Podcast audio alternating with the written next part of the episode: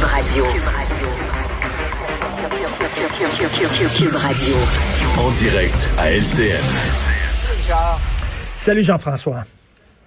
Alors, les fameux tests de dépistage rapide qui sont, rappelons-le, sur des tablettes dont on ne se sert que très peu. Qu'est-ce qu'on attend pour les utiliser? Écoute, j'en parle souvent, c'est ma marotte. C'est juste si je me réveille pas dans le plein de milieu de la nuit pour y penser, Jean-François, parce que regarde, je suis un citoyen responsable. Je suis prêt à faire mon bout, moi, à respecter mhm. les consignes sanitaires, à respecter euh, ce, bon, à, obéir au gouvernement.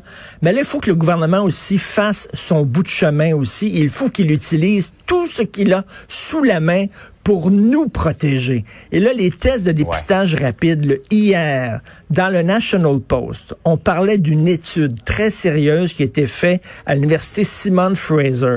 Et on dit si on testait, par exemple, les travailleurs de la santé et les professeurs avant d'entrer euh, à l'école, avant d'entrer dans les CHSLD, dans les hôpitaux, c'est un test qui prend 15 minutes. Hein? Si on les testait aux trois jours, le nombre d'éclosions, le nombre de cas baisserait de 45 à 55 dans ces établissements-là.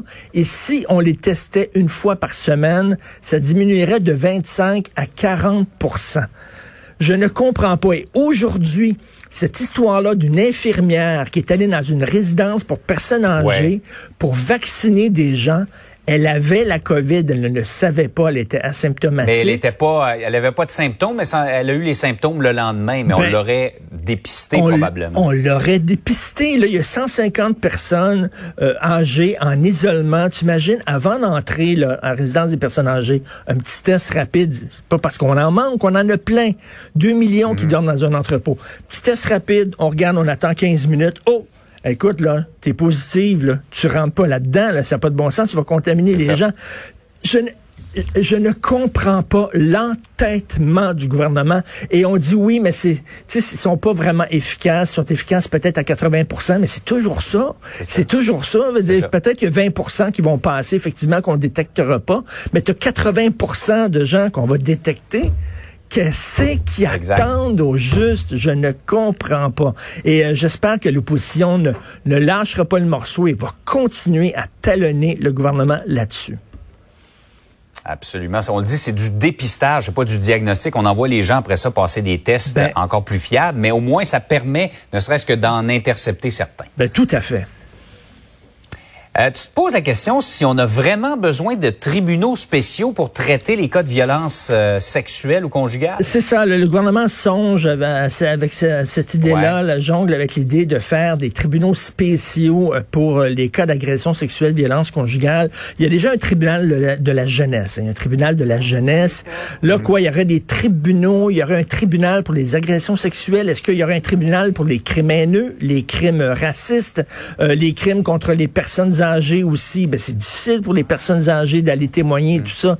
Tu sais, je sais pas, il y a une justice qui doit être administrée et, euh, euh, euh, et respecter les mêmes règles. Si on juge que le système de justice manque d'humanité, manque d'écoute, ben alors qu'on continue à former les juges, à former les avocats, les procureurs, les policiers pour qu'ils soient plus attentifs aux plaignants, aux présumés victimes, à tous les présumés victimes de tous les crimes et pas seulement agression sexuelle. Je sais pas, moi je me pose la question là et je pense que je suis pas tout seul à me la poser. Est-ce qu'on veut vraiment un tribunal à part? Parce que la justice ne sera pas ne sera pas là, euh, obéira pas à d'autres règles qui seraient différentes dans les cas d'agression sexuelle. Ça prend des preuves, ça prend un dossier, ça prend bon des, témoins, des témoins qui sont interrogés, contre-interrogés. Il y a pas 60 façons d'administrer la justice. Donc je sais pas, je me demande est-ce que c'est la bonne façon. Si on trouve, je reviens là-dessus, si on trouve que le système de justice manque d'humanité, alors ben, changeons-le, rendons-le plus humain pour ce qui est tous les crimes, pour tous les crimes et pas seulement agression sexuelle. Ouais, ouais. Ça, ce sont de gros changements. Là, on parle de changements au code criminel, alors que mettre sur pied des euh, euh, tribunaux, spécialisés, euh, ça serait plus simple peut-être. Bon, il y a beaucoup de gens qui se posent la question est-ce que ça serait bon, est-ce qu'il faut euh, des tribunaux pour chaque sorte de crime ou juste un système de justice pour tout le monde? Richard, passe une belle journée. Merci, bonne journée tout le monde. Salut.